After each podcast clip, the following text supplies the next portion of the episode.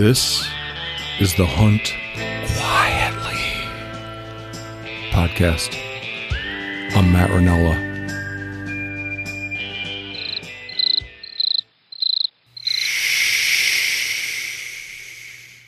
Unless this is the first time you've listened to this podcast, you know that the host is sick of the bragging, burl bra hunter bullshit. I'm weary of dead and dying wildlife being used as instruments to sell products and satisfy the egos of adults with daddy issues. And I'm tired of the hunting nonprofits contributing to the biggest problems in hunting today. I believe it's long past time to restore the integrity of our cherished pastime. And I'm counting on you to steel your nerves, muster your courage, do what's right, and make a statement. Go to huntquietly.org right now and get you a Hunt Quietly shirt, hat, and bumper sticker. Either that or go make your own. I don't care either way because I'm selling the stuff at cost and I'm not making a dime off of it. As a matter of fact, Hunt Quietly has been a money losing proposition for me. If you do make your own merch, please send me a picture because I'm sure I'd find that rather heartwarming. I'm starting to have quite a collection of unaired podcasts, and I'm trying to stick to a plan of releasing them in chronological order. But I'm going to deviate that with, from that with this next episode, which I recorded with my new friend Jim Durkin, because what we discuss is some all points bulletin worthy material. If I had to buy access for myself and lock out other hunters to have a positive experience, I would have zero interest in hunting. I, I would rather I'd rather take up golf or, or metal detecting or privy digging. In terms of accomplishment and virtue, a set of antlers from a hunting lease are completely valueless. I wouldn't hack them up and feed them to my dog. This must not be how others see it, because all measures indicate that numbers of leased acres are skyrocketing, and companies that help hunters find a hunting lease have become a garden industry. I used to think this was an unintentional consequence of hunting TV and hunting social media serving as advertising instruments that increase the monetary value of exclusive hunting opportunity. But rather than being unintentional, I now see that it's purposeful. Have you ever had some place that you used to hunt, maybe through some kind of access program or just because you found some success and formed a connection by banging on somebody's door that all of a sudden that opportunity isn't accessible to you anymore because somebody leased up the land. I've had that happen many times. The outdoor media outlet Meat Eater and the popular digital hunting map company onX celebrate it when this happens to you.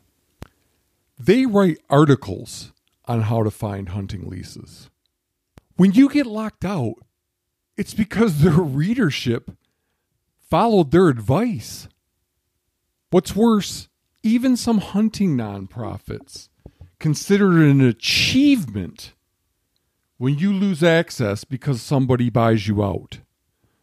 The National Deer Association and the National Wild Turkey Federation have both in recent years written articles about how to lease up hunting land and lock everybody else out. And these same nonprofits, like all hunting nonprofits, are also engaged in the sham that is R3.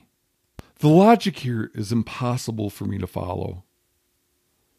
Their goal is to help a small number of hunters gobble up all the access for themselves while trying to encourage more people to start hunting, even though there's no place for them to go that isn't comically overcrowded. In this episode, fellow lifelong hunter Jim Durkin and me have a wide ranging discussion about hunting leases and hunting TV. I'm of the opinion that if you view the killing of wildlife as a legitimate source of entertainment with neutral or positive effects for your hunting, you have not put the pieces together yet. Jim sees it differently, but I'm still working on him. Jim Durkin, thank you for coming on tonight. I appreciate it. Hey, my pleasure, Matt. I'm happy to be here. You're you were very early in what is a growing list of people that have reached out to me. I I've had since I this is I've let I've I've aired five episodes now. Um, it's kind of, this is going to get confusing for people unless I start putting these episodes out out more quickly because I'm recording them and then putting them out two Right. or three months later, and I don't know what to do about that. I want to have a backlog of them when I go into hunting season, you know, because they say Yeah, you don't want to leave your listeners hanging. yeah, yeah, they say it's important to release them on a somewhat regular schedule. Uh, so I don't know. Maybe I start putting out two a week, but then just just so they're not so far in the future. At least like- once a week. W- once a week for sure. yeah. So, uh, yeah, but anyway, it's been pretty surprising. I don't think I'm getting many. I don't think people, many people are listening to this podcast, and I don't know if people even know about it or if it just su- if it just sucks or if they don't know about it or what. But probably 50 people a day, 40, 50 people a day, something like that. And, but I bet the percentage of listeners that reach out to me is higher than with most podcasts. Right. It's probably like 5% of people that listen to listen to this my podcast uh shoot me an email. And I'm sure if I, I- got on some hunt forums and stuff like Yeah. that, I'd find some venom directed at me. But it's everybody that emails me is is very supportive. So Well, that's I I reached out to you before I believe before the first episode aired. I didn't even know you were doing a podcast. oh, that's after right. that's right. You were on. I kept a little a list, a mailing list of people that had reached out to me because of my articles and stuff like that. Yeah, you were on Blood Origin a couple times, and I was listening to you, and I'm I'm like, damn, you know what? Everything he's saying is I'm kind of agreeing with, and Mhm. it's it's glaringly uh, true. And and then you were on Meat Eater, and then you started to get some backlash. And I'm a huge podcast guy, by the way. Uh, Oh, my my previous job, I commuted 45 minutes each way, so I would just listen Oh, to podcasts yeah. the whole time. yeah. And and even when I'm at work, if I'm doing busy work or mindless work, I'll I'll listen to a podcast. But you started getting backlash, and I'm like, you know what? Screw it. I'm gonna reach out to this dude and just tell him that there's more people I think that support what he's saying and agree with what he's saying than he may know. yeah. So Thank you. that's that's that's why I did it. And it's fu- it's funny.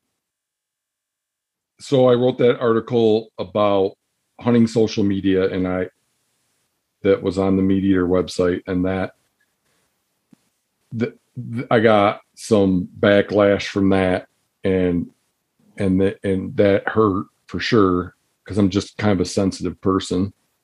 And then when I wrote this that article about hunting social media, that was on uh, the the what is it the black black rifle coffee Black uh, Rifle Coffee, what is uh, it? Freedom something. yeah Yeah. no i can't even remember where. Yeah.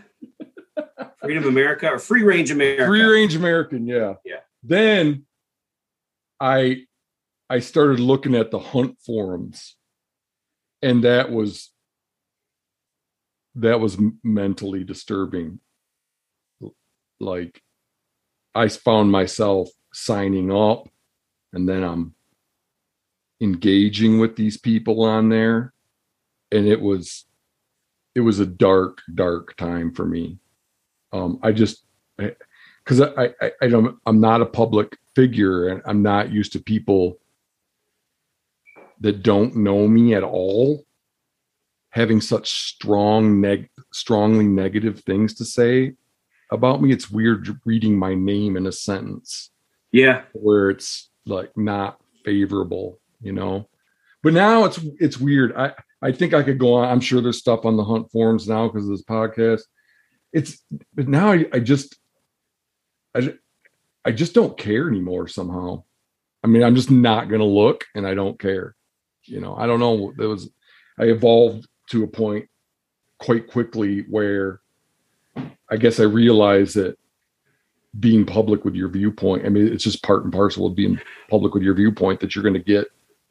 Well, uh, yeah, I, am the same way. I, I, it bothers me when somebody doesn't like me, you know. Mm-hmm. Um, but I think when you're making waves and people are talking about it, I think whether you agree with it or disagree with it, it's probably worth listening to. And I think you have the ear of people that you're you're talking about in many ways and they're listening because now i'm picking up on a lot of um, things that i'm hearing on different podcasts that are maybe related or unrelated to what your movement is mm. and um, so I, I think people are listening for sure. Mm-hmm. And I think it's a start of something big. So what what are some of your favorite podcasts? Um I'll listen to uh well I listen to I love Tony Robbins. Um huge Tony Robbins fan. Who's that? Uh he's uh I don't want to say a motivational speaker, but he's like a uh he did, did those infomercials um, he's just a brilliant mind. Oh, real, I'll, real... I'll, have to. I'll have to listen. I'm writing this down. Tony yeah. Roberts. Tony Robbins. Robbins. I'm sorry. Yeah. Uh, Peter Attia. He's he's a medical doctor, but he also hunts. Um, I'll listen to to your podcast. Uh, that's on my rotation. A T T I A. Okay. Um, I'll listen to the to the meat eater. I'll listen to Ronnie's podcast, even though I don't have a hunting dog. He's still entertaining. Yeah. Um.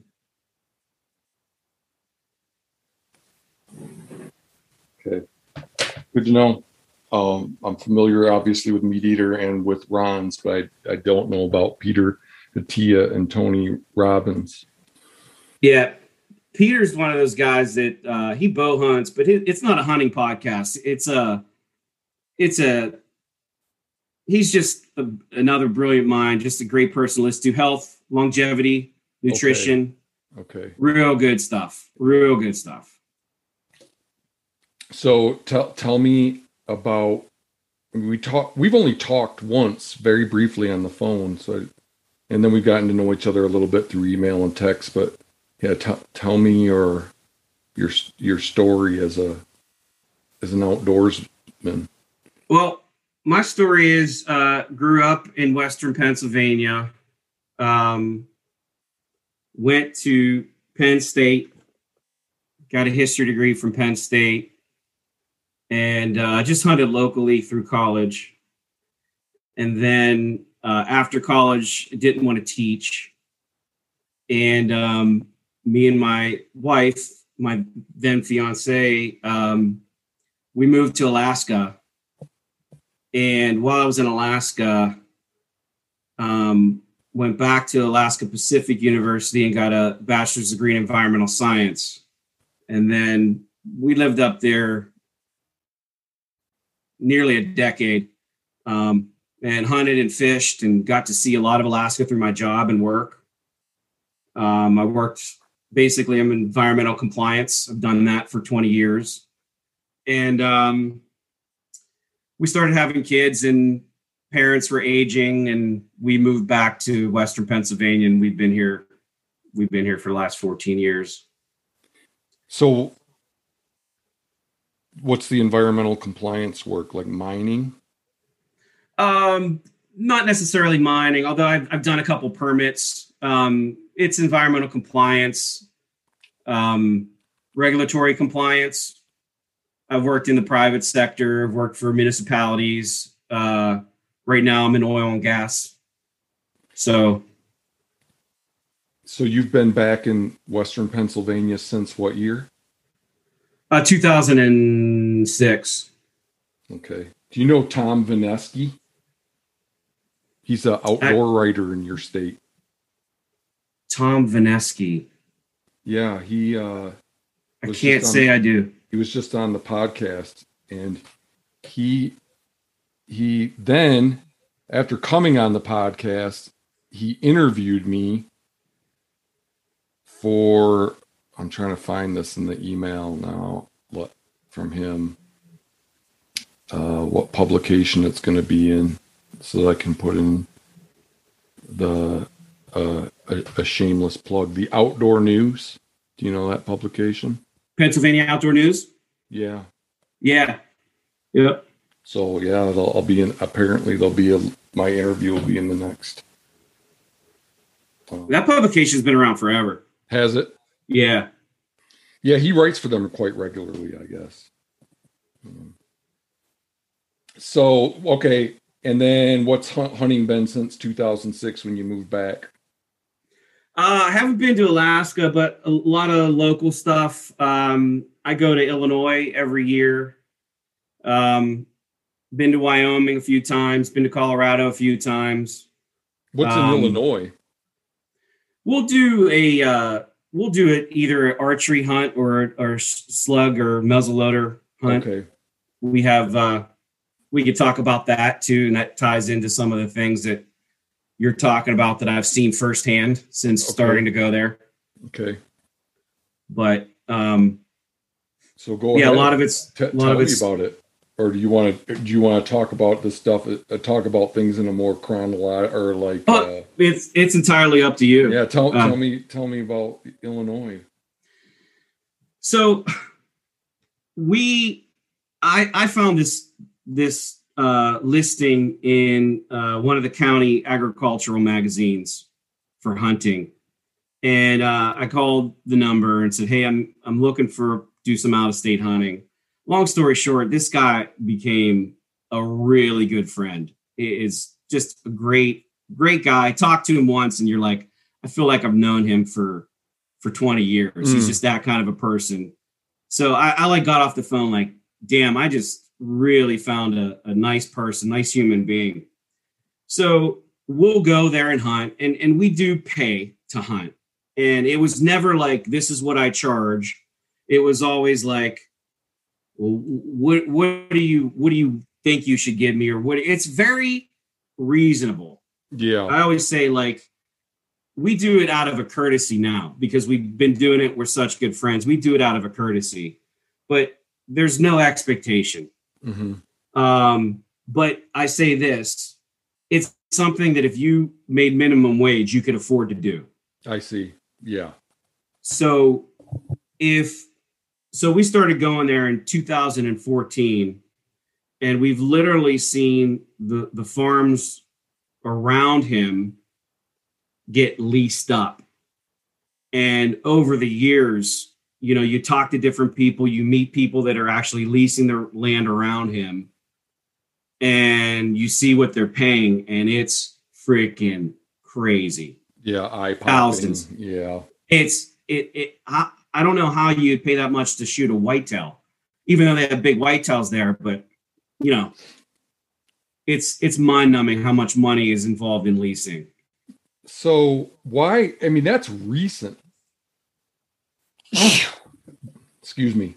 bless you That's that's real a a real recent trend. You got any idea like what what precipitated that? Well you know what I, I looked into leasing after you know some of the conversations we had through text and, and whatnot, and just kind of know what what some of the things we were going to talk about on here. And the leasing really predates hunting TV. Oh, Um, yeah, I'm sure. but having said that, looking at the leases on TV and what you see on hunting shows, even though it predates the popularity of leasing beginning predates hunting TV, I think you'd be naive to not think that shows influence leasing and the numbers of people leasing. Oh, no doubt. I just had a guy email me the other day that said he got started hunting because he from watching Meat Eater and now he has a hunting lease. Yep. I, I I don't think I think that it's extremely common. And I mean they're they're among I used to think that the leasing was I mean I agree I, I'm not surprised to hear you say that the hunt lease in the US predates hunting TV, but I think that it's I think that hunting TV and hunting social media have certainly uh, increased that trend. Absolutely. And and looking at some of the academic studies that looked at leasing and some of the journals that looked at leasing, I've done quite a bit of reading on Oh, leasing. like in outdoor journals, they have stuff on. Yeah, there was like real that? estate journals, Oh, a lot of real estate journals that, that look at the economics of leasing, of hunting leasing. oh, that's interesting. Um, and there's one lease uh, study that was done by I think Clemson. We could talk about, but um, a lot of them point to the highest leases are are are determined based on the size and the quality of animals shot on the lease. So tying it into, uh, say, a, a Boone and Crockett score or a Pope and Young score, I mean, what do you see on TV? They're not shooting 110 inch whitetails on No, these leases TV. No, and you know that the vast majority of those shows are filmed on private land. Oh, abs- absolutely. Um, but on average, you know, it's mostly the the large tracts of land that are getting leased. There's some some weird statistics on who's most likely to lease. Um, absentee landowners, elderly are most likely to Oh, lease You're saying who's most likely to lease out their land? Lease out their land. Yeah. Okay. And yes, correct. Okay. Yeah. Um, so it was interesting read, but there was one uh, real estate journal that, that quoted a, a jump for elk leases, which would have to be in, in the in the West, um, from 1992 to 1996, jumped in price 171 percent. I thought that was an interesting tidbit, but Yeah, and when, Um, and I bet that it- though over that over that four years, I mean, it's probably continued on a linear trajectory ever since then. I would guess, oh, I, I'm I'm sure. I'm sure or the, maybe the- exponential. according to this University of Missouri, this is a leasing and properties purchased specifically for hunting is a 2.9 billion dollar industry. Damn, damn. I wonder how they quantify that. Like, if you buy a hunting property, does that just count once? You're saying 2.9 billion per year. Yeah, So imagine if you sell a property, a hunting property that that just counts once, right? I'm not sure they didn't clarify it, Yeah. Damn, that's a lot of money. But they have some. This is a this is a from 2010. They had some interesting stuff on the properties that are leased up and the percentages. And they have this graph here in in the Rocky Mountains.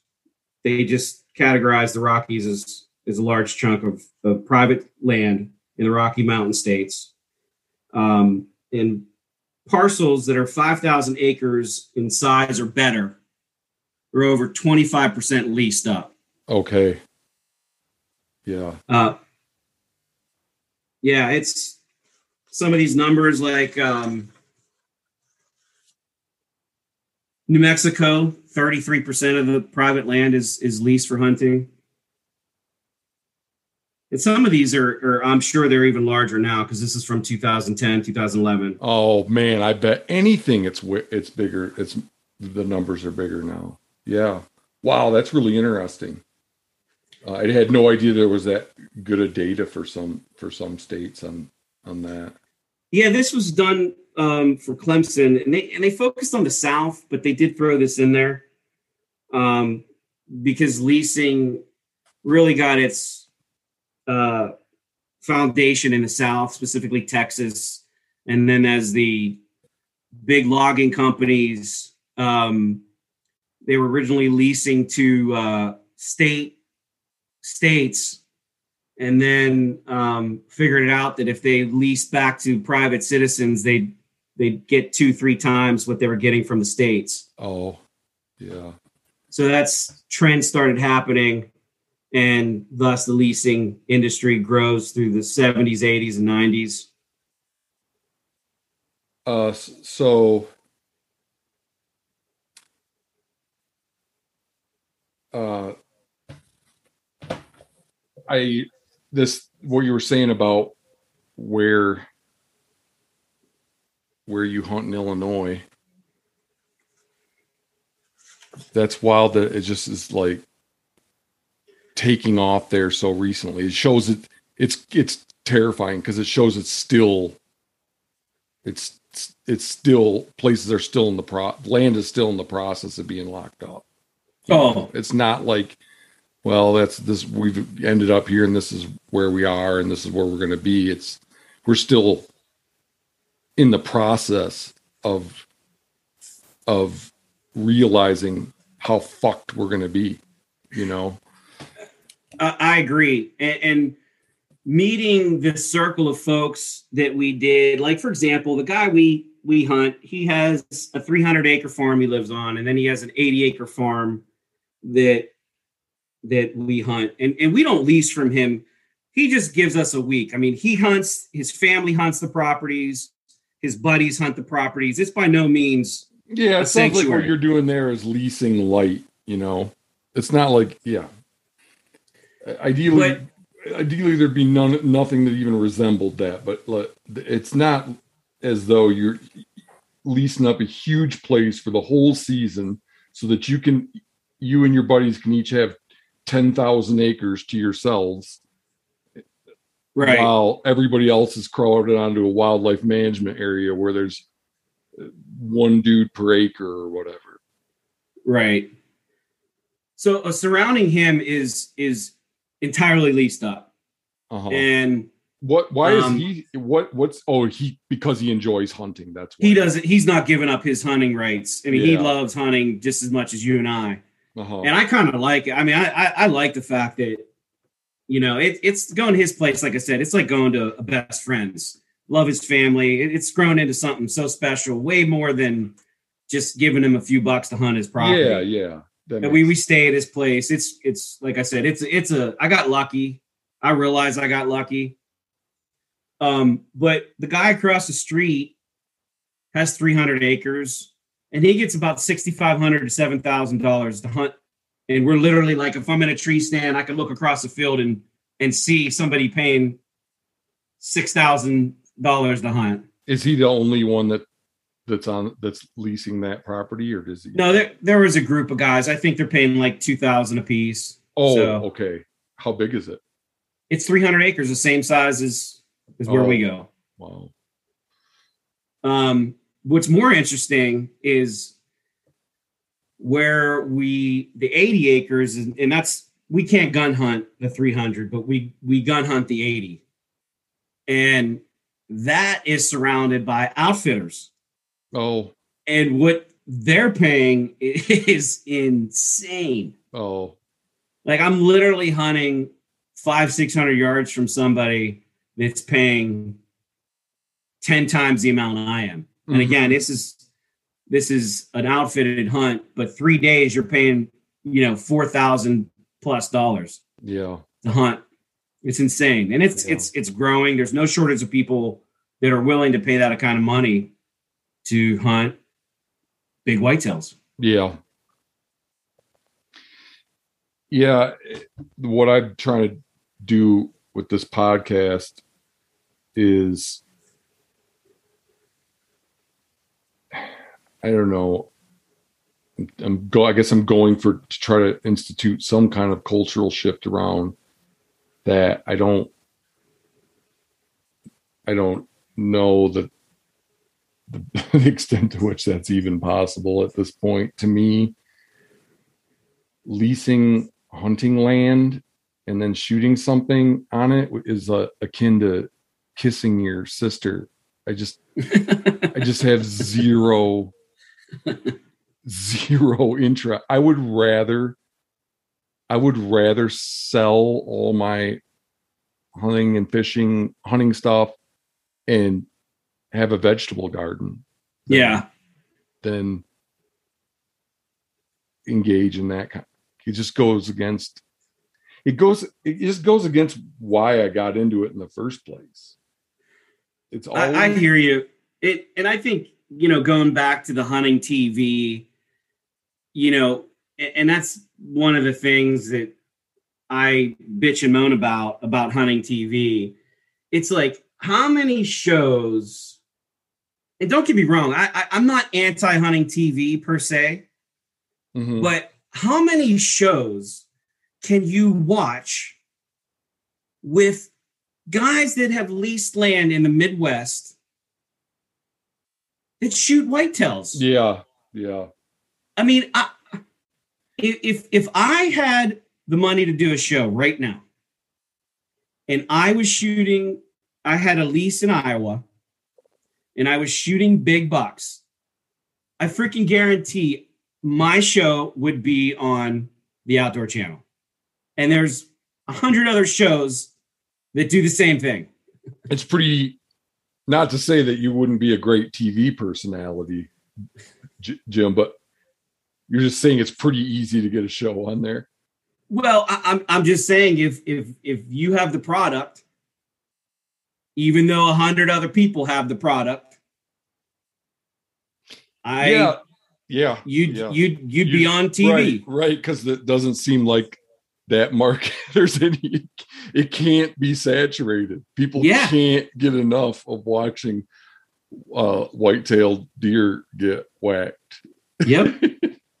so i want to talk we we're going to dive into hunting tv a little bit i know you've done a little research there but before we do i i don't want to i don't want to move away from this leasing thread uh, until we talk about a couple of things that i researched recently so to me that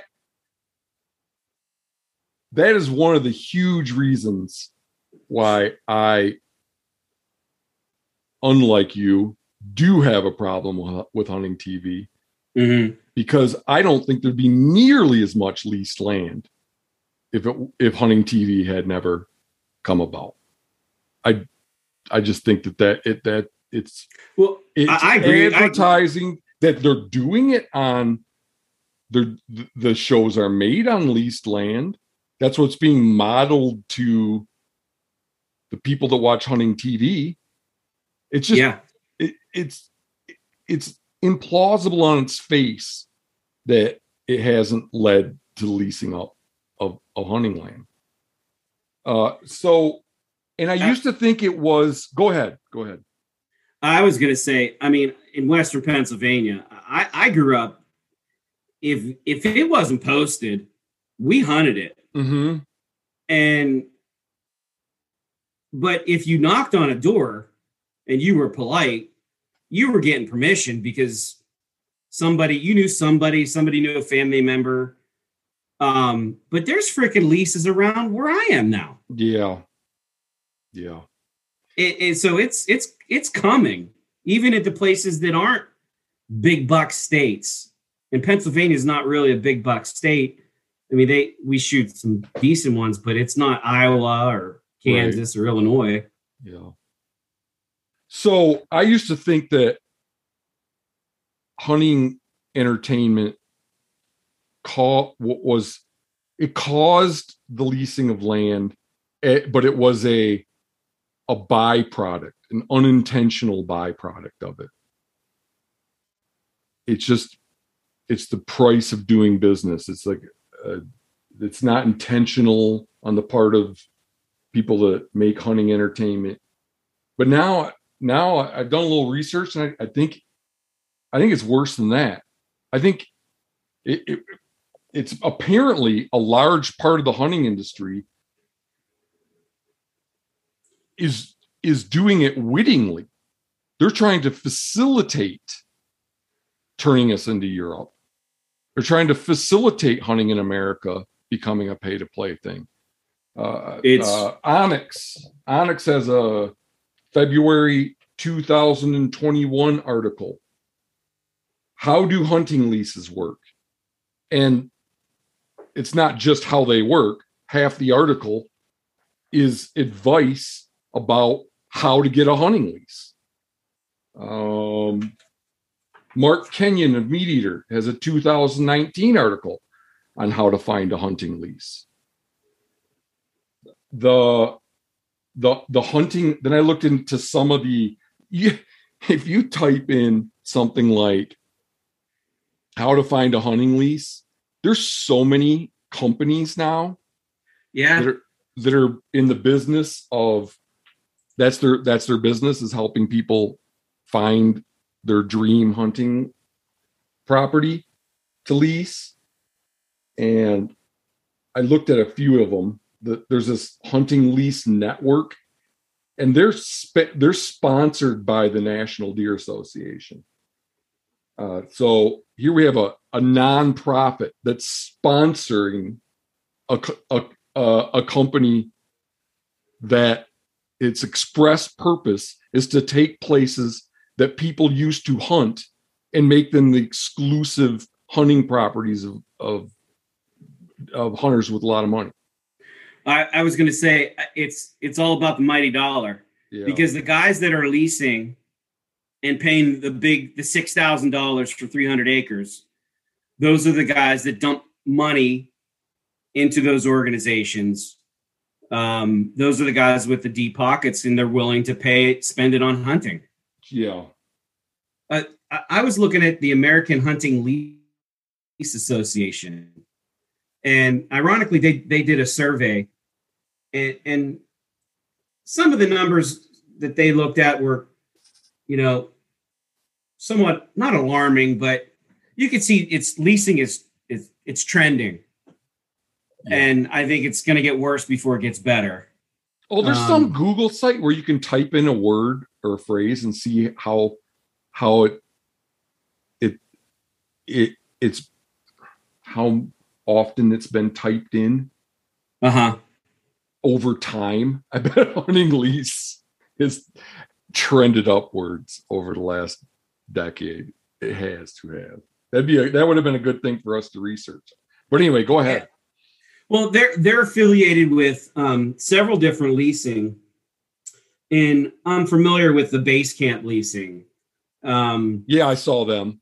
Yeah, base camp, hunting land rentals, Mert Farm Hunting, Hunt Ag Lease, and Blue Sky Estate, Blue Sky Real Estate. Excuse me.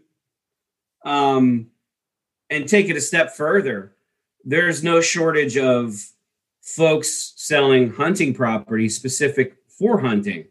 Yes. Um, yeah, and there's companies whitetail properties. Yeah, yeah. Mossy Oak properties, um, Saint yeah, Jane. That just it's like we're gonna take the money that you gave us for camo clothes and make it so you don't have anywhere to wear them. right. That's a good. That's a good point. well, I don't think they have any. I don't think that this is a thing anymore. I looked. Cabela's used to buy land and and then sell it to people as hunting property. Yeah. Yep. That was my first piece of advocacy with those when I was in my late 20s, I wrote them a, a letter saying how much I, how upsetting that was to me that I, that, I bought so much stuff from them and then they took the proceeds and used it to, to lock me out, you know? To well, make it so that banging on a door was no longer possible on those lands. It- and they would say, they would say, well, we're placing a value on land used for hunting and assuring that it gets passed down to the next owner for hunting. That would be their stance. But the counter would be, well, you've increased the cost of it by 15% by placing it as a hunting property. Yeah. You know, I yeah, I don't I don't I guess I don't I don't I it, it it's it strikes me as a major fuck you when the outdoor industry facilitates that that sort of thing. But in general, if you want to buy some property because you like it for hunting, that doesn't it's not a I mean, I would hope that if I bought some property because I thought it would be good hunting and I had some money, expendable income, I would still I just let people on. You know, I'd be like, I'm not gonna I'm gonna buy this for this hunting property, but I'm not just gonna have it all for myself. You know, I'm gonna Right. I'm gonna hunt it. You know, I'm gonna have other people, people that bang on the door, people that I don't know, people I know. I'm gonna manage it so that it's quality hunting. Yeah. So that's I guess that's the way I would I would look at buying land for hunting purposes. You know, I guess the mate the the there there's there's layers to this this leasing shit. It's like probably the the the most innocuous form of it is the kind that you talk about, where you just kick the guy a few bucks because he lets you on and he's a buddy of yours. And then the worst would be something like this. In Montana, there is a lot of money in the coffers of our of our fish and wildlife management agency, Fish, Wildlife, and Parks. Unused money that that we have this program, block management, where that state Yeah. hunting license fees are used to pay ranchers to let people on. They call it an inconvenience fee, but it's it's a pretty good chunk of change. The the, the most a landowner can get is twenty five thousand right now. Yeah, I, I in your podcast with uh, that outfitter. Yeah, I heard you guys talk about that. Oh, Yeah. Yep. So if if uh land is not leased up by a, a private individual or an outfitter, then it's still going to be hunted. It's it- not hunting it is just not going to work here because these ranchers get eaten out of house and home. As a matter of fact, a lot of times I've heard story multiple stories of ranchers kicking off their outfitter because they're not shooting enough does. Yeah, So, but it, I, I, uh, I want like I want to give the other end of the spectrum real quick because I, I can tell you you have some ideas about this, but the most benign end is the kind that you that you described, and probably the most dastardly would be something like akin to uh you and this happened i just heard this story. You you come from outside of eastern montana somewhere. You come over here where i live pretty good hunting. And you hunt block management on a ranch. And then when you're leaving you go up bang on the door and say to the guy hey we really enjoyed hunting here. How about next year you take this place out of block management and we'll pay you 2000 a piece how is that not the biggest fuck you to your fellow hunters? Like yeah, that is so horrible in my mind you know? It just makes me realize that there are people out there in the hunting community that don't give a shit about other people. Yeah, I mean, I I think it happens a lot in hunting and life in general. Yeah, but uh, you know, expect, ironically, here, here's what uh, I keep. I just want to say what I have a lot of people don't realize this about me. I don't think the few people who who who have heard my ideas, but the fact of the matter is, I have a lot of love in my heart for hunters, man. I really do. For people that do it right, it it hurts my heart to see them get screwed. Yeah. You know. So that's why this stuff ticks me off so bad. Well, that's what I was going to say to you. Specifically, that example you just brought up. A guy that can make 25 grand from block management. And then you got another guy, say a rich out of towner, that's going to pay for it all himself. And I've seen this happen in Illinois where that guy's probably coming in and he's probably bringing other people in and making money off of it. Oh, okay. Where he's he he's maybe he has a group of people that that they do hunts and he's subcharging them. So he's he's paying the landowner, but then maybe somebody he's going to only hunt elk and then somebody's going to hunt deer and pay him for the deer. I've seen that happen too, where these oh. guys come in, they'll lease it up, and then they'll bring DIY hunters in for a huge oh. access fee. Oh, so they prop by being the broker, they probably get their hunting for free. Hell yeah. And that okay. happens a lot. Okay. A lot. Yep. Yeah, and, and then the guys that the guys and gals that live around there and used to hunt it when they're kid when they were kids. They're done. Peace out. Yep. I saw that happen to right next to the farm we hunted where a guy came in and leased the neighboring property, which was all this property was all timber, and it was having an all timber property in ag land. It was nice, and we found out this guy was leasing it, and ran into him. I said, "Hey, you know how much? How much are you charging?" And he's like, "You know, three thousand bucks." No, no, thank mm, you. Mm-hmm. Yeah. Yeah, that'd buy a lot of beef. Yeah, right. And there's good beef right there too.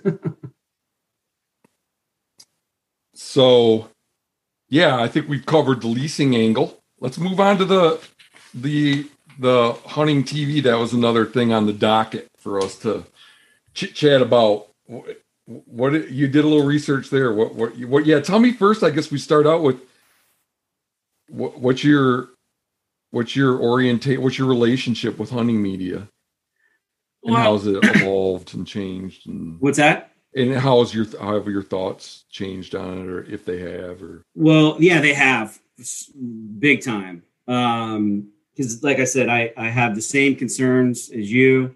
I agree with you um on almost everything you said but you know my my relationship with outdoor media hunting tv you know, growing up, I watched it because I I loved hunting, and when I wasn't hunting and it was on TV, I'm watching it. You know. Mm-hmm. Same. And, I love it. I still love it. I don't allow myself to watch it because I think it's horrible for the future of hunting, but I love it. I I I, I agree. Um, and since I had kids, that's when the trend of like indirectly not watching it happened because I was busy and and now with my kids i'm doing sports and coaching and so um, when i'm watching it it's like i think you've said this before it's like almost benign you know it's on or if i'm like flipping the channels and nothing's on and and i'll go to the outdoor channel mm-hmm. and then it's just on um, or if i'm like i'm tying flies for fishing or something like that it's just on but growing up i would watch it because I had the traveling bug. I mean, I knew I was going west. Mm-hmm. I just didn't know when. I mean, even at a young age, I knew like I'm hunting the West. There's no doubt about it. So any of those shows that like hunted out west or travel or I mean, I was all over it.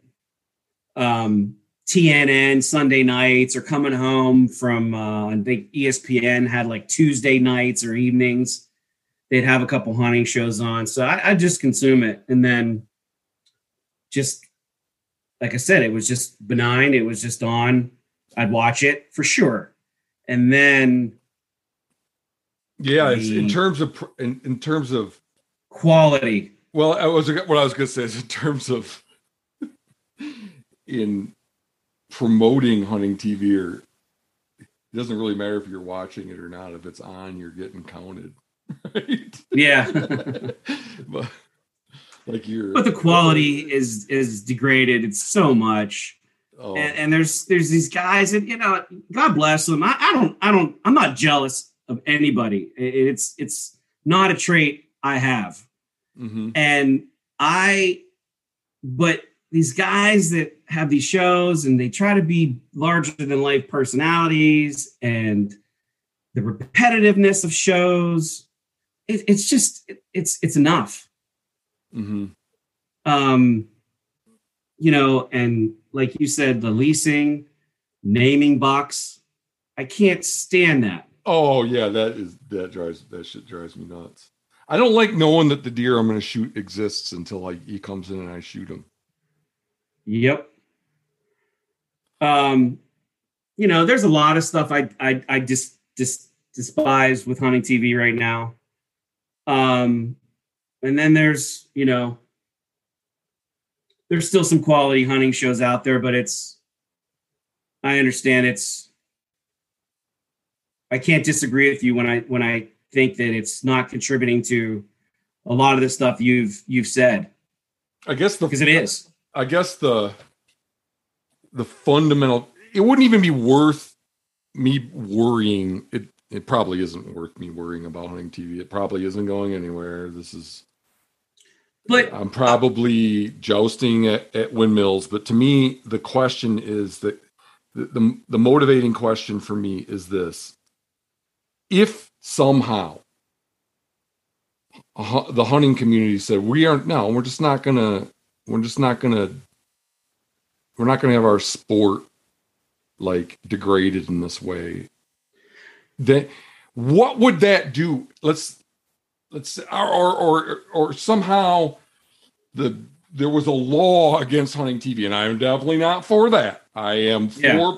you know I'm definitely, but like if just if people stopped watching it, what if it went away? What would hunt? Would that make a difference to hunt quality in 20 years? yeah because i think less people would be doing it See now, yeah, and, and it would be less hyped up, I think, and, Yeah. and less likely, less necessary to lease up land. So I don't know. To me, just if I had kids and they and they had the hunting bug, it, I, I just couldn't square watching it. Well, that's honestly what that's why I, I reached out to you because I do have kids and my oldest doesn't hunt, but my youngest does. And I, it keeps me up at night thinking about what is hunting going to be like when he's my age. Yeah. And, and that scares the shit out of me. I want Um, like all, all these people that reach out to me like 50, 60, 70. How many of them are reaching out to me and then going and saying, Great, somebody need to say this stuff, and then going and watching hunting TV? Would you guess? Um, it's certainly a percentage for sure. Yeah. I mean, so I mean, the only way this thing is the only way I, what I me I'm doing anything but just bitching is if it somehow sinks in that you're going against your own your everything you value as a hunter you there's you're going against it by watching hunting like you it's just I- you can't argue any other way Well, I, I think, and this is one of the things that I, I was and I think I told you this the last time we talked, but uh, I think the toothpaste is out of the tube. You're not getting it back in the tube. And we can talk about some of the numbers of the volume of hunting shows.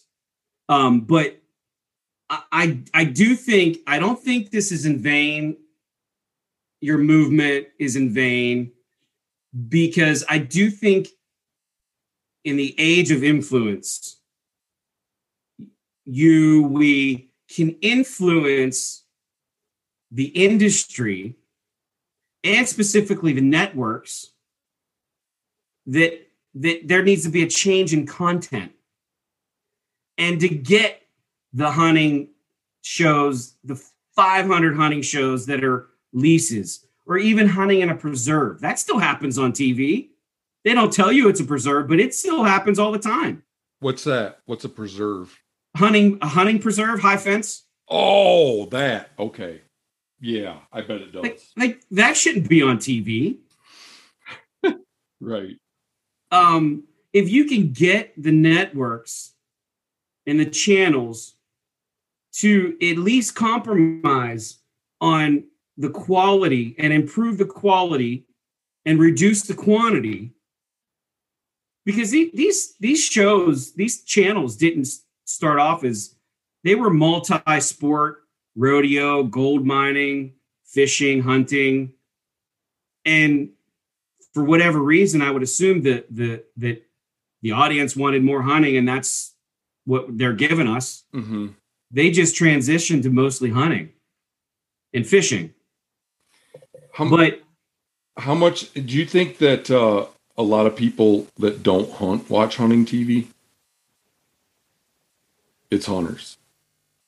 I, I think for the most part, it's hunters. Yeah, See, but Jim, my worry is if the quality improved, then it would be even more enticing, and there'd be more of what I hear. well, it's like uh, some of the like some of the podcasts you run and I'm listening to him and I'm going, well, "What about the, like I'm like I'm I, I wish I was there to interject." hmm and and like a lot of the references to well media's been out forever and but it was a small group of professionals doing the outdoor writing right?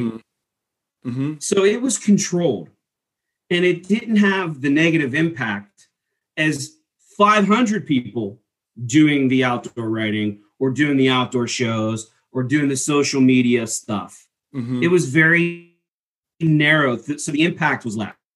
Oh yeah, absolutely. um it was yeah, it was tiny, and now it's this, it's a monster. right. So I, I mean like i said i don't think you're getting it the toothpaste back in the tube. I think it's going to be here for as long as people consume it. And i don't think that's ending anytime soon. But i would really i would love to see a complete overhaul to their programming and i still have hope that that could happen and you would like to see less redundancy. Yeah, the the I mean some of the crap that's on there, shooting out of helicopters and hunting at night and the personalities that are just over the top. It's like you know, it, it's enough already. Yeah. I don't know. I think that I have these eight bullets on my website and what they represent, their their actions that I think people should take. And what they represent is so I, I think that hunting is going to continue to go to shit for people that are unwilling to pull out their checkbook book. I agree. Of, the the hunting kind of hunting I grew up with. Yep. Was I think that's going to continue to get worse and worse and worse. Uh, but if I looked in a crystal ball and saw that 20 years from now things somehow were better and not worse, then I would have to conclude it's because people took something along the lines of those steps, those eight steps. Yep. And one of them is is and so I think it's so destined to go downhill that to save hunting in America, the steps are going to have to be drastic. And to me, it's like that's just one of them. A drastic move that the hunting community would have to make would be Yeah. it would be taboo to watch hunting TV. Yeah. So that I guess that's where I come down on it. You know, it's da- drastic times call for drastic measures. Well, and and you know, there is some evidence that um which is even scarier that that things are transitioning to digital. Um, but it, it's it's the same. It's going to be online more. But you have Like YouTube. YouTube, yeah, online, but like I read the Outdoor Channel has 1 million unique visitors to their website every month. Hmm. So What do you do on what do you do on that website? Just see what the upcoming episodes are. Yeah, and if you have an account with them, you could watch online. You don't have to have cable. Oh, okay, okay. There's, Um, some, there's some Randy Newberg. I was, you know, you know who he is, probably, right? I, I do. oh yeah, yeah. We've talked about him. yeah. So he, he and I just recorded a podcast, and he was saying that it m- might not be possible to have like kill shots on YouTube anymore. After it has something to do with payer content, or like has- I I think that would be great. You talked about that with Paul, uh, the mountain um, oh oh oh mountain uh, pursuit. Paul yeah. Shaw. Or, No, that Rob Shaw. Yeah, oh yeah, yeah. Okay, my bad. yeah, Like a like a paywall. yeah. Like he- yeah, and I think that's where Randy puts all of his content. Yeah, I might and- be wrong about that, but I think it's all YouTube content, isn't it? I saw a quote from him that in 2015 his content was 100% TV or network, and just three three years later it was 85% uh, digital and just 15% TV. So Yeah, yeah. um, I mean, at, at the end of the day, it doesn't. The platform doesn't matter. My hail mary here is just just stop watching it. and, and I think that comes with with. I agree. No, I, I agree a thousand percent. I, I I absolutely agree. And like I said, I I I used to be a fan, and my viewing has reduced. I mean, to the point where I I just simply don't have the time. But at the same time, my taste for it has has soured because I'm older and I just see the bullshit that's on TV and I don't like it. Like Yeah. I, I'm not against shooting uh pigs from a helicopter for control, Mm-hmm. but I just don't think it should be on TV No, right, right. with a right. guy pretending like he's in Vietnam, hooting and hollering, hanging out of a helicopter. Yeah, yeah. That's a It's that's just that kind of shit because that kind of shit causes rep, representational issues in my mind. I, I mean, I know people, and I'm among them, that hunting is a very, very sacred, private, special thing, you know, and I hate that I have to be by name as a hunter associated with that kind of stuff. I don't think that's it, it's just not right. I I would I would fight for their right to do it, but it's just like I hate that I have to be in any way lumped in with people that do that kind of stuff.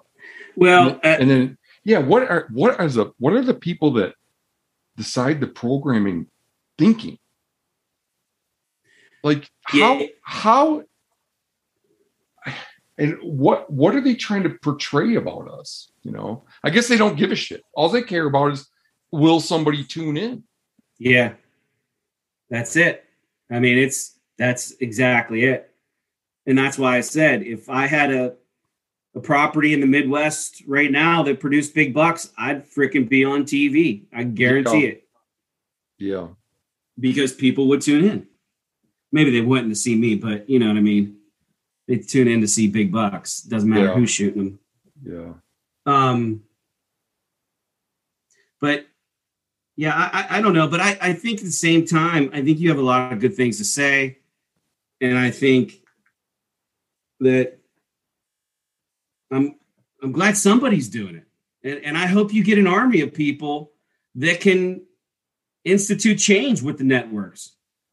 I I think that a lot comes down to is going to come down to well, one thing it's going to come down to is that if I can muster the energy to keep doing this, but it's I don't know the answer to the question. What does what do Americans value more? Hunting or hunting entertainment? Because hunting entertainment is bad for hunting. It makes it a pay to play thing. Yeah, It makes it crowded and makes it paid to play. If people really value hunting, then maybe I'll get somewhere. But if they if they'd rather give up their deer tag or give up the the, farm that the guy at church lets them hunt, you know, so because now it's leased out or whatever. They'd rather give that up than the hunting TV. Then I'm not going to make any progress at all. Yeah. I think of a lot of it, and you brought this up before that there's a whole group of people that don't know anything else but social media and hunting. Um, but I, I think it's it's an age thing, and I think people get starstruck with hunting celebrities, and and that wanes. I think when you get into your 30s and, and 40s, and I, I just can't see it lasting forever. I, I really can't. I think it's gonna, whether you or we or or the movement has an impact or not. I, I, I, like we. I like we, Jim. yeah. Well, I'll say we. I, whether You're proving yourself a a, a very worthy uh, partner uh, because like all the research you did, which is uh, appreciate it. my uh, pod. This podcast, the Hunt Quietly podcast, it lacks. It's lacking in factual content. I'm trying to work on that.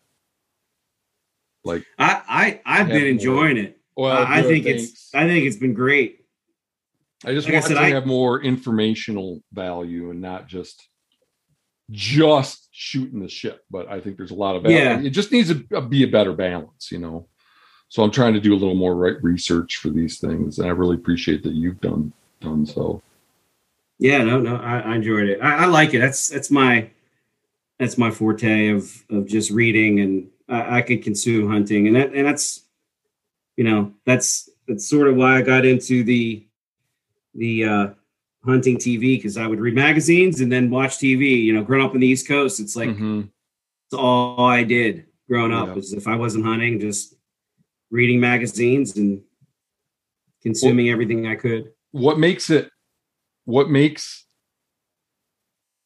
it so doable for me to disassociate from hunting culture is that I was never really I was never re- really a close follower of it to begin with. Yeah, I never I the only time I ever would watch hunting TV and I relished it when I got the opportunity was when I'd be staying in a motel room. yeah, Usually I get real antisocial at academic conferences and I go to a fair number of them as a research scientist. I, but I I just I like talking to people I know well and I like people talking to people I don't know at all. But man, do I struggle to talk to people that I know a little bit like that you, that you see once every three years at some freaking conference. right, right. So I would just sit in my room and and watch hunting TV. I don't know. Somehow I keep up on reasonably well keep on up on technology. Yeah. I mean the, the art and I don't I don't I don't think we need any more technology, you know. I Uh, agree. my bow is better than it was 20 years ago for sure. My rangefinder's probably better. Um, what else?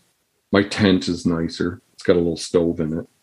So there's like little improvements all all all the time. But the argument that you have to be tuned in or you become antiquated, uh, that I don't I don't see at all the need to be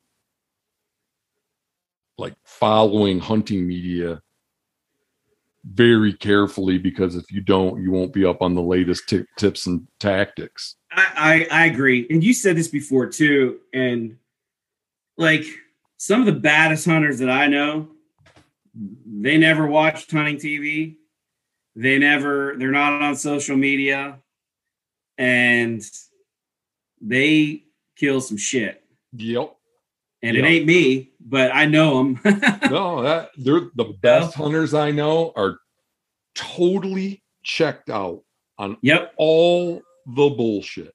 My buddy my buddy bill who my dad didn't hunt. He fished but i from the time it was like i wanted to hunt from the time i could remember. I love guns and everything like that. But bill took me his family took me to their deer camp and i mean but they like they didn't have cable. They canned. They hunted. They i mean they always They had deer in the canned? free canned like oh food. canned venison? Yeah. Yeah i love canned venison. So they, they they like lived they lived it. And Yeah. bill never and he's he's a, a really good hunter. Hmm and he never consumed any of it you know? Hmm Yeah, it, it's yeah, yeah. It's it's completely not necessary. Um, but to, to yeah to be tuned in all the time. I mean, I'll tu- like if I'm trying to figure out how to tie a new D loop on my bow, I'll watch a YouTube video. right but but if there was no how to content put online for the next, well, for forever, you'd still be able to piece together how to do crap. Just get a go down to your local sporting goods shop or or or read a book. I mean, or or get together with your buddies yeah, yeah, you know hey come over let's shoot our bows yeah. but It- it- but there, it, there, it's a, it's unbelievable. There must just be a real market for how-to content, though, because it's, it's all Yeah, and over the place. i'm guilty of looking at it too like, there's know? certain things that are just kind of comical, like the elk bugling thing, or the elk calling thing. yeah Elk, elk haven't changed their calling. you know, it's like right so how is it that you have to update have updates on or like constantly be putting out how to call in an elk uh videos constantly i mean they make the same freaking sounds they've always made. Because it's someone new and maybe you haven't seen it and maybe you'll get some clicks if you're doing it. Yeah. You know? Yeah. Um but getting back to the to the content if you want to talk some of these numbers. Yeah. Um some of these numbers are like specifically the outdoor channel. There Mhm. were 50 shows in the year 2000 hunt for hunting. And then in 2014 they added 100 hunting shows. In just that one year. And then that had to be Now- based on market research. I wonder what they were seeing. I read something and, and I, I I'm pissed off because I couldn't find it. I wanted to reference it, but I read something where they they hired like a third party fo- f- firm. Don't quote me on this, but they they wanted to increase their revenue and their viewership, and they they the firm recommended competition between the shows they're airing. Again, don't quote me on it because I couldn't find it, but Mhm. I figured it's it's worth mentioning because they did add a bunch of shows. So The right idea now- being, I mean, if if that is indeed the case, the idea there would be that they they would do more outrageous stuff and to compete with one another. to get eyeballs. Yeah. Yep. So right now, there are over 280 hunting and shooting shows between the Outdoor Channel and the Sportsman's Channel.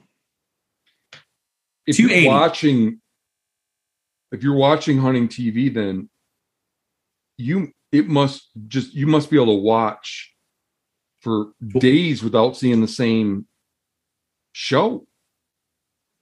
24 7. hmm 24 7.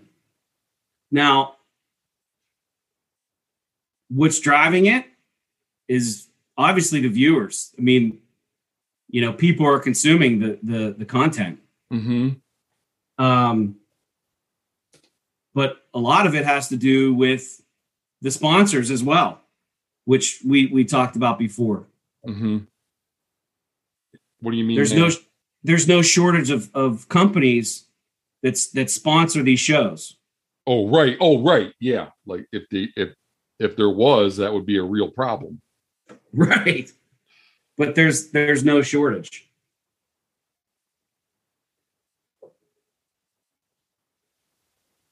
Uh I was just wondering this so you there's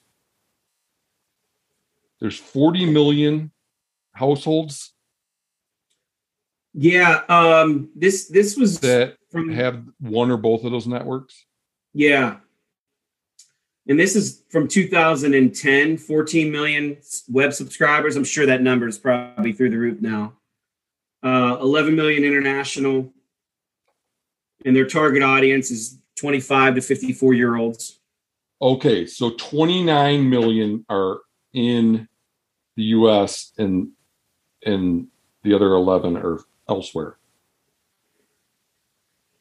But Right. the uh, 14 million, and that was from 2010. Oh, wait, when you say there's 40 million, there's 40 million households that watch Outdoor Channel or That that received the outdoor channel Mhm. or sportsman's channel. so but are, are- is that just in the US? Yes. Okay, I see. I see. Yeah. For the listening audience. Yeah. Yeah. Uh J- Jim has kindly written down some of these stats and sent them to me that so this we're looking at this together. But the real staggering number is, and I don't have a problem with this. I'm I'm all for capitalism, by the way, but I think it's Not- worth talking not about. me, not not me. I'm a I'm a I'm a commie bastard. I, I I still think it's worth talking about. So I I went and freaking counted each show and their sponsors. hmm There are 719 hunting show sponsors for the Outdoor Channel. there are 568 hunting show sponsors for the Sportsman's Channel. That's 1287 combined. Yeah. Now, a lot of these are repeats. They're sponsoring multiple shows. Yeah. But that is a lot of uh, firepower behind the hunting show industry. Yeah. Oh yeah, for sure. I mean, so they must be selling. They must have people. They must have companies that aren't involved in hunting. Like, are they peddling life insurance on there and stuff like that? Yeah, there there were some that I I didn't I didn't recognize, and you could tell there's like some local local companies that Mhm. might be in their hometown. You know, some of these shows. Um, but yeah, there were some non non hunting companies for sure. So, are they, is Um, it that you like? I don't know how cable works. Do you do some? Is it are outdoor and sportsman is some kind of like package that you just get maybe Yeah, like so I have direct TV and you would get like it would come with the sportsman's channel with like the I would get the middle package and it would come with the sportsman's channel. And then there's another channel that's like a lesser. They still show hunting shows. I can't even remember it. So a lot of people that have it coming into their home probably have no interest in it Po- possibly, yeah, possibly. Yep. But then you could add you could add the outdoor channel for like two bucks a month. oh to some lot smaller package Yeah. Yep. Okay. Um, that is unbelievable. That so, uh, how many unique companies do you think that is? Man, I'd have to go back and quantify them because I did make a list Uh-huh. in that spreadsheet. Um, but there were a lot of repeats, and, and again, I don't have any problem with it. I I, I I don't, but it's still worth talking about. You know, I mean, See, these that's so- companies. Oh, you don't have. Okay, what are you saying? You don't have a problem with well, I, that? There are that many companies. Yeah, I mean, it, it's a business. They're running their businesses. I get it. They're trying to sell Oh, product. that. Yeah, I, I Yeah. like I, I, I don't fault them for doing it. I just think it's stupid that hunters are funding it. I think it's Well- like I think it's ridiculous, especially if you're a, pro, a public land hunter or a banging on the door hunter. I agree. It, it's we- just it's We so talked about. Good. I'm sorry. yeah. I'm just saying like it's it's mind mind bogglingly stupid to watch this stuff and fund this stuff if you value your hunting if you don't if you don't hunt you if you don't have a hunting property or or if you lease land and even if you lease land what you want your lease to go up you want your lease fee to go up Right. that's because that's you know what all the hype is doing. So, uh, go. Did So- you, what, yeah, what were you gonna say? I was going to say some of the companies that really repeated that I noticed were like Hunter Safety Systems, the harness, Mm-hmm. because you figure they they sell one harness and they're not going to sell another one unless you ruin it or you you have to buy another one. So What do you um, mean that? the Like, hunter safety, like you buy a Yeah, yeah, harness, yeah, but- you can take from tree to tree. But you're okay, but there's something special about that product because you only buy it once. Well, I, I would imagine they're trying to hit new hunters who need to buy a Oh, harness. Oh, oh, I see now. I see now. That yeah, sorry for not clarifying that. Yeah, that makes sense. But they they they have their hands in a lot of shows. And Hornady Ammunition, holy shit, they sponsor 25 hunting shows. Oh, huh. And then Cabela's, uh, Realtree, the, the, all the major ones. They they're they're they're repetitive, but in in hunter safety.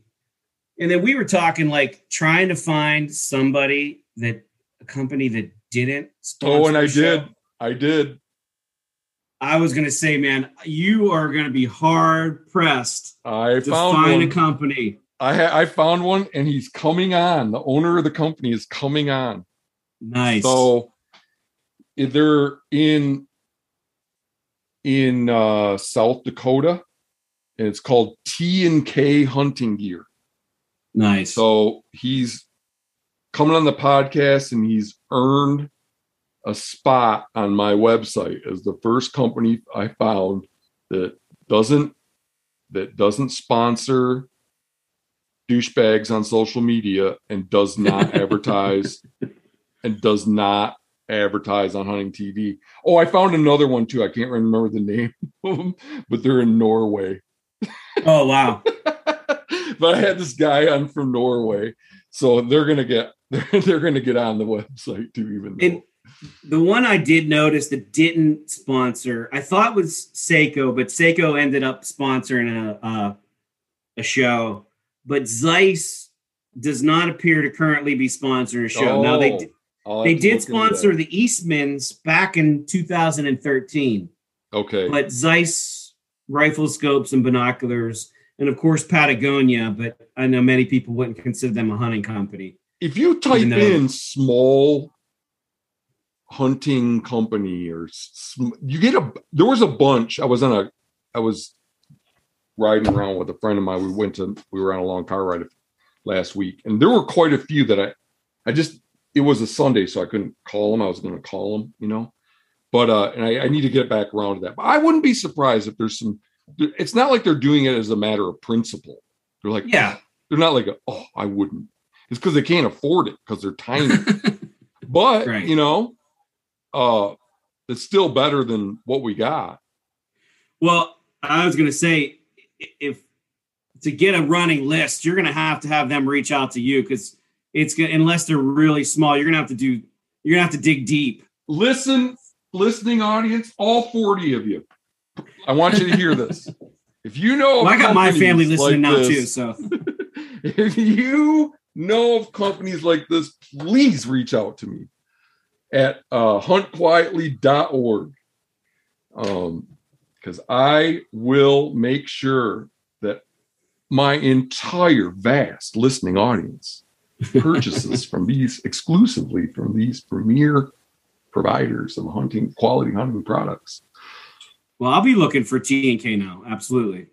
you know what sucks is like because I've I've put myself out there as this purist that's trying to take the hype out of hunting and the commercialization out of it. If I do get some comp do find some companies, I can't even like take some free shit from them. Cause then I'd be just doing what I'd be doing exactly what I'm gonna have to pay retail, you know? Well, you got to do R and R on the companies though, so that might qualify. As, No, I'm not doing it. Don't don't tempt me. Don't R&D me, rather. Jim. Don't do it. I'm not Yeah. I'm paying full. I am going to pay 50% more than retail for the companies on my website. yeah, that's that's a that's a real uh, dilemma you you put yourself in. Uh, but you must have you say on one hand you say I don't you know I don't have a problem with it, but you must have somewhat of a problem if you with all the commercialization and all the companies if you and all the sponsoring and if if uh you were willing to help me look a little bit Yeah, no, I, I like I said, I, I I support free markets, right? And this goes back to to to my point of putting the pressure on the networks and channels. It's the same thing. Like I'm sure if I dug deep of all 25 shows that Hornady sponsors, I bet you there's 70% of them that are shit shows. yeah And I would like to see them. i don't know it's just hard for me to see it because it's like i think they're all shit Yeah. No, I, I just don't- I, I just I- I get it. i just don't think it's a worthwhile form of entertainment to watch some other fucking bubba shoot something Right. No, I, I get it. but- I get it. But, But- here's the thing I don't want anybody to walk away from this thinking that I'm somehow not an American, un, I'm un American and not for Yeah. free enterprise. What's Sure. more American than buying products that you believe in and avoiding products that are sold by companies that are engaged in what you feel are unjust Nah. ac- activities. Uh, and, and So- it's hard to disagree with you on that. It's it's not. You can't. I mean, it's you're spot on. Yeah. So But- If you could get the companies to, to at least, I know it's it's it, it maybe falls short of what you would want to see, but if you could at least revamp the the the shows that they're sponsoring and reduce the money that they're throwing to the shit shows, literally the shit shows, mhm. I still think it's worth doing, even though it might not be what you want to see. I still think it's worth it. Mm-hmm. Yeah, and and and I'm not beholden to. I'm freaking horrible at predicting the future. So my eight bullet points, like, if if hunting's to be saved, there's going to have to not be hunting TV.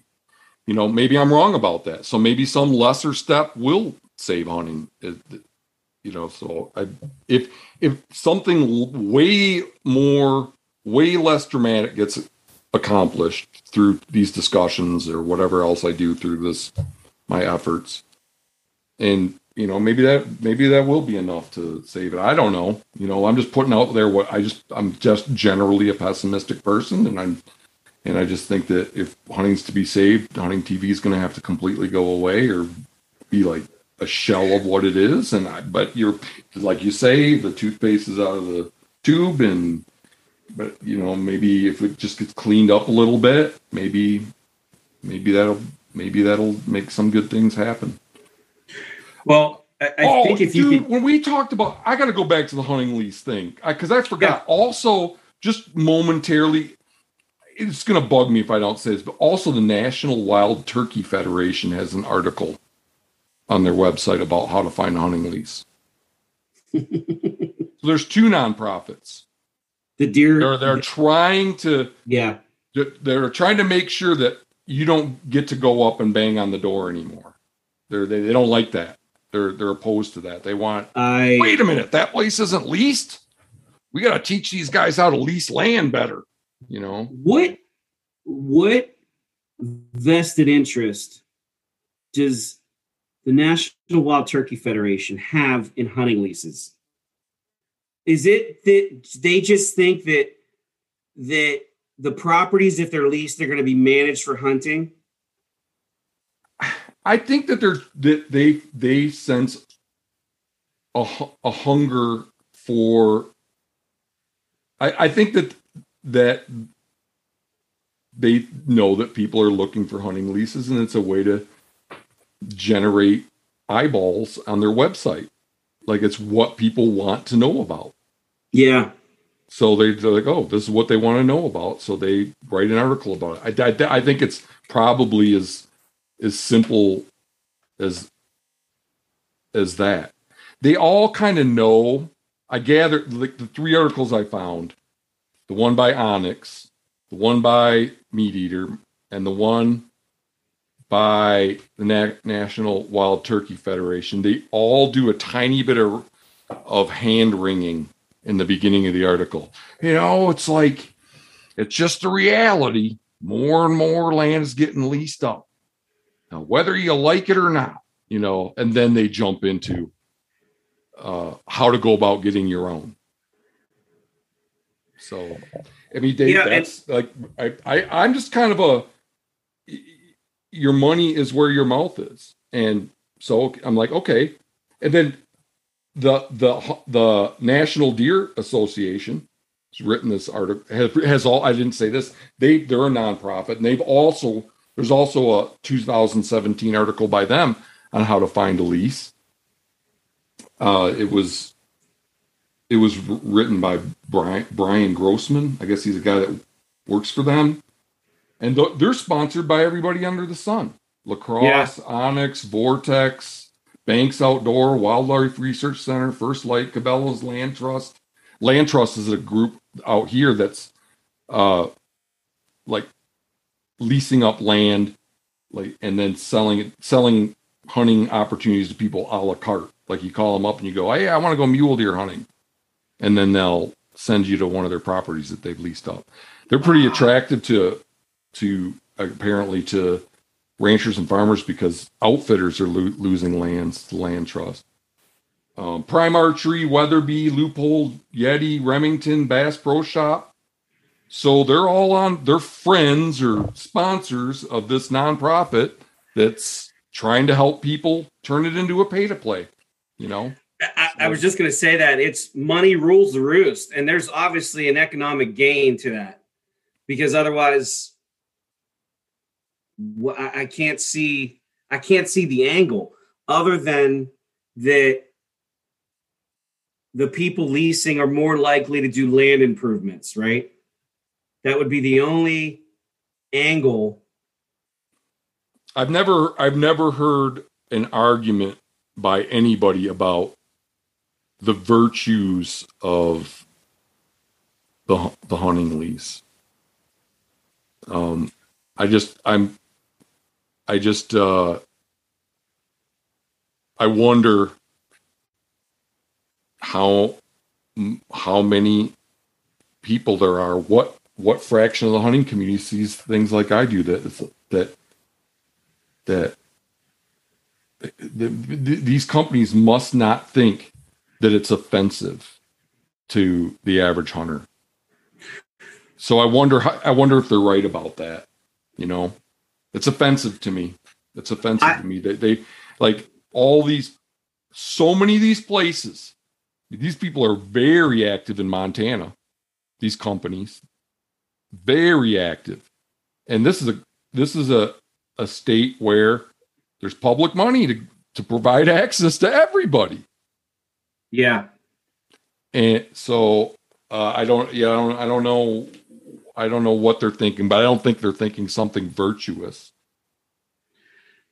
Like, oh, I, people, I, again, people that lease it up for hunting, they'll work on habitat. I don't think it's that's such. I don't. I think that would be. I've never even heard that, but it'd be bullshit if I did. I wouldn't believe it. You know. But anyway, I would love to steel man their argument, but I just can't find a way to do it. Like I can. Yeah. I can't find a way to be like leasing is just and virtuous because of whatever. I mean, look. Let's. it, it is what it is.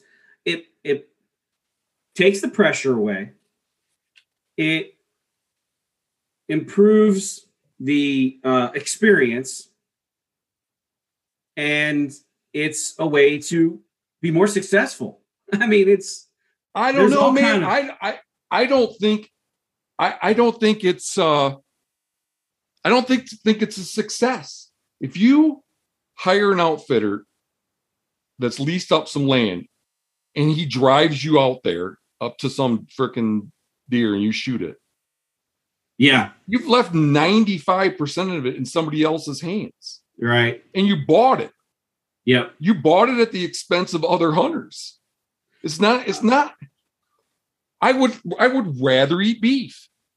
I would yeah. rather eat beef, you know, than than than that's just not that's not what hunting is supposed to be. That it's just that is or if you lease up someplace that used to be open to the public in some way, shape, or form. I mean, that, that and then you shoot something off of it. it. I mean, when you shoot when I when I shoot a deer or something, it's like I, I worked for it. I, I I put in the time. I found my spot. I dealt with the hunting pressure, you know, yep. and I earned this thing. So yeah. all of the joy of it is wrapped up in that. And none of that is there for somebody that leases up land. Yep. I, I crunched some numbers too. This sort of tears off of of the hunting lease costs. Mm-hmm. Um, but I did crunch some numbers about guides and their fees that is probably not of interest to you or your listeners or me. But I oh I don't I know when we we we uh uh Rod Rod Paschke, the outfitter I had on, he threw a few dollar figures around, and people kind of found that interesting. Well, I hope, I hope that's not what this is. That like this podcast is just basically uh, helping people figure out what they're going to spend on their next outfitted hunt. no, this is this is one of the things that I think it, it, it scares me for my kids because it's indicative of the cost of of from from start to finish on hunting and how it's going up. Mm-hmm. And so when I was in the mid 90s or the early to mid 90s, I was in college and they would have a sportsman show in Monroeville. Okay. So I would go to the sportsman show and get all the brochures of all these outfitters because I'm like, I'm going to Wyoming. I talked to everybody, the whole nine. And my mother saved every brochure I had. So when I when my parents passed away, I was going through my stuff and I found this box. It was like a time capsule. And I was looking at the prices and I crunched some of the numbers, some, you know, back of the envelope type of calculations.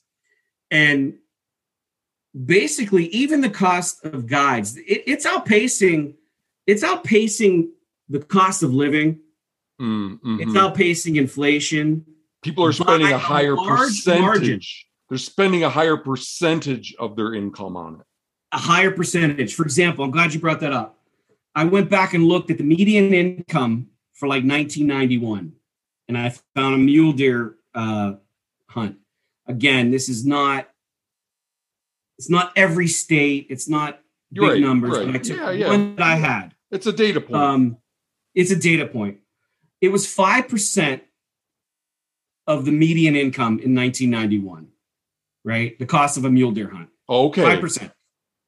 Okay. In, two, in 2022, it's about 11% of the median income. Wow. Wow. So Mhm. yeah, and, and some of that probably has like the the people that are then and now, I'm sure. Um the the So- people the people that were buying those hunts aren't making the median income. No. But In, in 1994, I found some elk brochures. It was 7% of the median income. An elk hunt would, would mhm. would take 7% of your income. In 2022, it's 23%. holy crap. Yeah. But This is the, the one that really hit that's me. that's your hunting TV and your hunting social media. They have made you. it like they have made it so that people they like that's what advertising does, right? Advertising Yep. increases the value of stuff. when when I was in when I lived in Alaska, I drew a Tok sheep tag. And I went DIY on my own with a buddy and I was unsuccessful. And then I had plans to go back. Um, and a buddy of mine was going to come up from Arizona and we were going to go back later in the season and that fell through. So I'm, I'm like, I have this once in a lifetime tag. Mhm. And I'm like, what am I going to do? I couldn't, I wasn't going to go by myself, but I couldn't find anyone to go. And I'm like, I, I contemplated hiring a guide. Okay. Mhm. So a guide for Tok was about $8,000 and I, in 2001, $8,000. Mhm.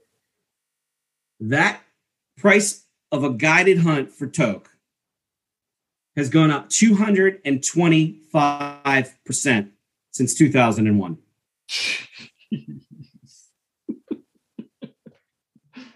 So that shows you where the trends are going. And it's like that for every number I crunched. Yeah. And I had a whole box of Yeah. outfitters and trips. And I'm like, this is freaking crazy. Yep.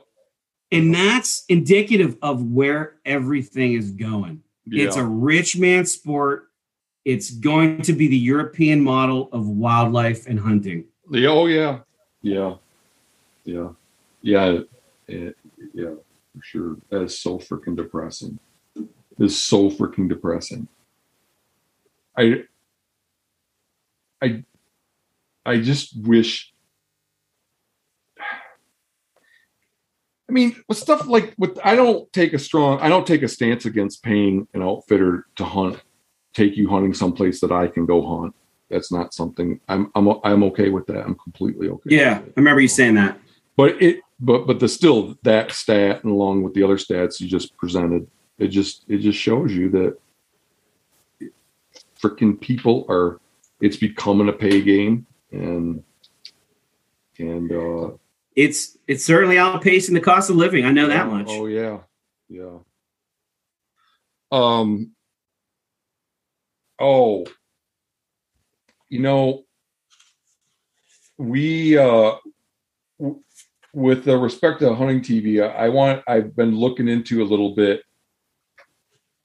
about into all these dudes that have gotten busted over the years while filming for doing illegal shit. Right. And it's crazy. I'm just going to go down through the list I could find. And this is, I'm sure I missed some. Uh, I think, um, you know who Aaron Snyder is? Yeah. I think he got a, I think he poached a squirrel So I didn't see that one when I was looking, but I remember seeing it a while back. So that's how I that's what makes me feel like my list is incomplete because I didn't see that one now, and I'm pretty sure that that's true. Forgive me, Aaron, if it's not. Um, send me a text or something, and I'll clear your name. But and but but that's uh that's no laughing matter poaching a squirrel in my mind. I'm an avid squirrel hunter. But and I shouldn't be telling I love hunting. I shouldn't be telling people this. Uh, this is not a how-to or a hunting promotion podcast. It's rather intended to be the opposite. Like I'd rather I'd rather you didn't hunt, but if you must hunt, just shut up and fucking do it. And just be quiet about it. That's the theme of my podcast. But the, out here, you don't. They're not even considered a a, a game animal. Oh, really? Mm-hmm. Yeah. So there's no limit. Mm-mm. No limit, no season. Where I grew up in Michigan, it's probably this way in Pennsylvania. There, I think it opened September 15th, and you were allowed five a day. Yeah, it's something like that in September. Um, but they have that. They could have that. Uh, what's that parasite? Like a, a is it a war? A war? Um, Oh, I didn't know they had some a, a parasite. They could have it like the same as rabbits. Not too. Um, No, not that. Oh, God, is it a warble or? I can't think of it. Is it a bacteria, fungi, prion? No, it's like a it's like a, a worm. Oh, oh, oh. Okay, okay. But I, I'll, I'll. My point was, Can Um, people get that? I cut with my kid hunting. We wait until the first frost or Nice. or or the weather gets cooler, even Can- though it comes in early. Can it be transmitted to humans? I don't think so. But you don't want to risk it anyway. Yeah, I just yeah. So it's hot. Leaves are on the trees. There's a lot of other reasons too, but being that you're a, a a connoisseur of hunting TV a bit, maybe you'll know some of these shows. yeah, You'll know about some of um, these incidences. Hunting in the Sticks, co-hosted by Ricky Mills and Jimmy Duncan. They poached a bull elk without a license and out of season. They abandoned some of the meat. Uh, Oh, that's nice. got- so they got a wanton waste on top of all the other stuff here. Uh, and then he, the next day, he tried to shoot another elk without a license, but he missed. that's Uh, model citizen. Matthew Alwine, Trophy State of Mind, poached deer and elk from 2010 to 2015. He was fined more than uh, $12,000 and lost his privileges and hunting privileges for four years in 41 different states. Wow. Did you know about, do you know either of those shows? I have not. I didn't hear of either one of those shows. No. How about, how about uh, Spook Nation? Yep, I remember Spook Nation. that dude spook span he got he got in trouble for baiting turkeys chris brackett fear no Yep. evil He Yeah, I remember him. he found a bigger buck after he shot his buck and then decided to shoot that one too and have the cameraman take- Did you do you know the story how the cameraman sold him out? no So I guess is, it, is this is this insider info or is this public knowledge no, it's public knowledge because you could see the video. So his I I believe he he fired his cameraman, um, but he the cameraman missed a shot, and he MFs him up and down the, the Oh. ground line they were in. Oh, that's why he wanted to shoot the, the second buck is because the cameraman didn't get get it on film the, with the first buck. No, I, I, I don't quote me on this, but they were two different instances where he he shoots a small buck, the big buck comes out, and he shoots that one too. Then the next day, the cameraman gets a tag, goes and tags the smaller one. So, and then another hunt, the cameraman misses the shot, and Chris MFs him up and down, fires him, and then the cameraman releases the damning footage of him poaching a deer. that is precious, man. That is, Yeah.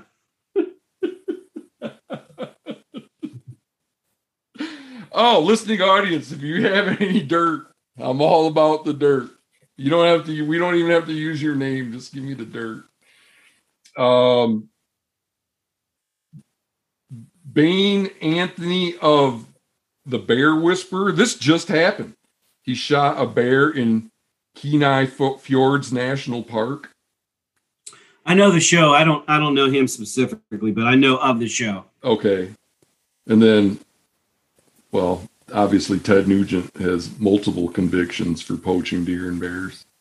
So it's like, here's the thing poaching, getting away with poaching, it strikes me as incredibly straightforward. I feel that I could poach for the rest of my life and never get caught. And I wouldn't even have to try that hard. It just so the fact that I could just rattle off, like get on the on on the web and rattle off one, two, three, four, five, six, seven convicted TV poachers. Yeah. That says to me that they do shit like that all the time. For Yeah. every one of these where they get busted, there's probably 30 where they don't. Oh, I'm sure. So I'm that's sure. what you're that's what you're funding when you're watching that hunting TV. Do you remember Noel Feather? Mm-mm. Oh, so there's another one that I missed. See?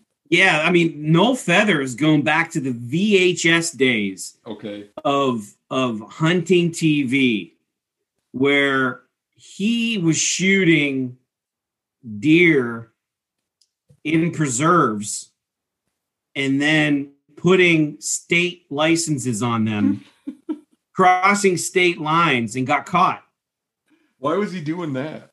Why would because he? he Just, was he was pawning it off as as you know free range hunts okay. but he was going to these high fence places and like he shot one in say arkansas and then brought it over to missouri and put a missouri tag on it and i don't know if that's the case but he did something like that where Okay. not only did he not put the right tag on it but he put a different state Okay. uh tag on it but that was that was back in the in the late 80s early 90s Okay. So it's as Um, it's, it's as old as as hunting media. As hunting, But that's as old as- Nugent- As, as Nugent's- old as as hunting TV. nugent got busted in alaska i believe too for A bear Uh, thing, right? Yeah, if you draw blood on a bear, you're done. That's your tag is filled. yeah, yeah, yeah. That's another thing that you know I've written about and discussed a lot, and I won't go into it now. But all the wound loss on these shows, Yeah. know, there's a shit pile of it, and it's dishonest to not show that because that's the most consequential thing that happens on a hunt is if you wound something and don't recover it. So it's dishonest not to show that it's lying by omission. But then Yeah. if you're then if but if you show it, then you're compromising the future of hunters of future of hunting for for other hunters that don't show any of it Right. ever. You know, No, there's nothing. that's a moral catch twenty two. Yep. Um, so I wanted to read this quote. Uh, there was this quote in one of these articles by a Montana game warden, Chad Murphy, with Montana Fish, Wildlife, and Parks. Uh, he was a regional investigator. Said, "quote Greed and ego are generally the driving forces behind those that, that, that commit multiple wildlife violations. That was especially evident in this case with Alwine. He must be one of the guys I Got busted. Yeah, I can't remember. I can't see where he is on my list. But anyway, that was especially evident in this case with Alwine boasting about his kills within the same day on his social media, on his social media sites. So, uh, oh, I got to look at into that that one because he didn't make it on the list. That was kind of a mess up on my part, but the reason I was reading it is is that the greed are gener greed and ego are generally the driving force. And I, and I think that that the the greed and ego is through the roof when you're making hunting TV. You know, it it it, it make I mean somebody if you somebody that would normally if they had some other occupation would never do that. All of a sudden, they need that content bad. and And- you you said it before killing for content is is when you said it and i started thinking about it and and i, I actually said this before i got roasted on a forum um years ago. Um do you know Jim Burnworth? Mm-mm. he he has a show western extreme. And i was watching it and he's he's at the time this was like maybe six or seven years ago. He said uh he was he shot a 60 second elk in 18 years uh-huh. and i'm like god That- damn Yeah. that that- is excessive oh. Yeah, what about all the other people that never get never get to kill an elk? Or you know, I- they're out there I- for years without between killing an elk. yep It's like it's so freaking greedy. I put that online and people roasted me up and down, saying I was jealous, I Oh, was a hater. Sure, of course they did. Did anybody I mean, that's like three and a half elk a year every year. Yeah. Did anybody agree with you? No, Nobody. uh, uh You know, but that's a Nobody little did. echo. That those those hunt forums are a little echo chambery. You know, I Um, I, I I get a lot of hunters agreeing with me about that. I get a lot of I get I I, I encounter a lot of people that don't like that. So uh, yeah, I think that that wasn't a representative sample. You know, um, and what, did- there's a I new word, get- I a new phrase. A new phrase is poaching for content because that seems to be what's going on. Oh, yeah. hunting TV. You know. I, Um, I, I I- agree with you though. There's there's a lot of people that would love to shoot an elk. Yeah. Yeah. It's like, I don't give a shit. I'm going to shoot me four of them because I'm a freaking badass. You know? yeah, it's it's nonsense. Uh, I we should probably wrap this up, but this was such a great. I don't if people if people don't like this podcast, then I'm done. If they don't like this episode, that's it. I am because this this is about as good as a guest as I could have, and this is about as good of a job as I could do. So, um, this Oh man, this is the litmus test right here. If my if, if I don't if I don't if I don't peak over sixty viewers on this one, then screw it, I'm done. Um, Well, so I I, appreciate really it, do. Yeah, all joking aside, Jim, I really do appreciate you taking the time. It's been a it's been a lot of fun. I really appreciate the work you put into it, and I hope that we can keep uh, collaborating on this stuff. yeah, Matt. I I I enjoyed talking to you. I enjoyed you know going back and forth and and uh, chatting with you. And and uh, again, I'll reiterate. I think there are more people out there than you know that agree with you, that are concerned about the future of hunting, and I think as time goes on, the supporters will grow, and hopefully we can be part of protecting hunting for our kids and my kids and their kids and so on and so forth. Um, and I think it's worth worth doing, even if it's futile. I think it's still worth it, man. time will tell. We will have to just do our best and see where it goes. And there will be when when I'm an old man and hunting is destroyed, I can point back to when I was 51 and I I um, uh, and I threw myself on the sword you know, in an effort to save it. And I can, it'll be just like this very satisfying. I told you so. so. Yeah, I, I, I, I know what you mean. You, you hate to be, you know, the guy in the corner waiting to tell you, I told you so. Um, oh, I'll love it. I'll cherish it. I think that's really, that's really why I'm doing it. All right. Um, thank you so much, Jim. Uh, we'll be in touch. Uh, it was great talking with you. You too, man. I appreciate you, man. All right. Take care. Take care, buddy.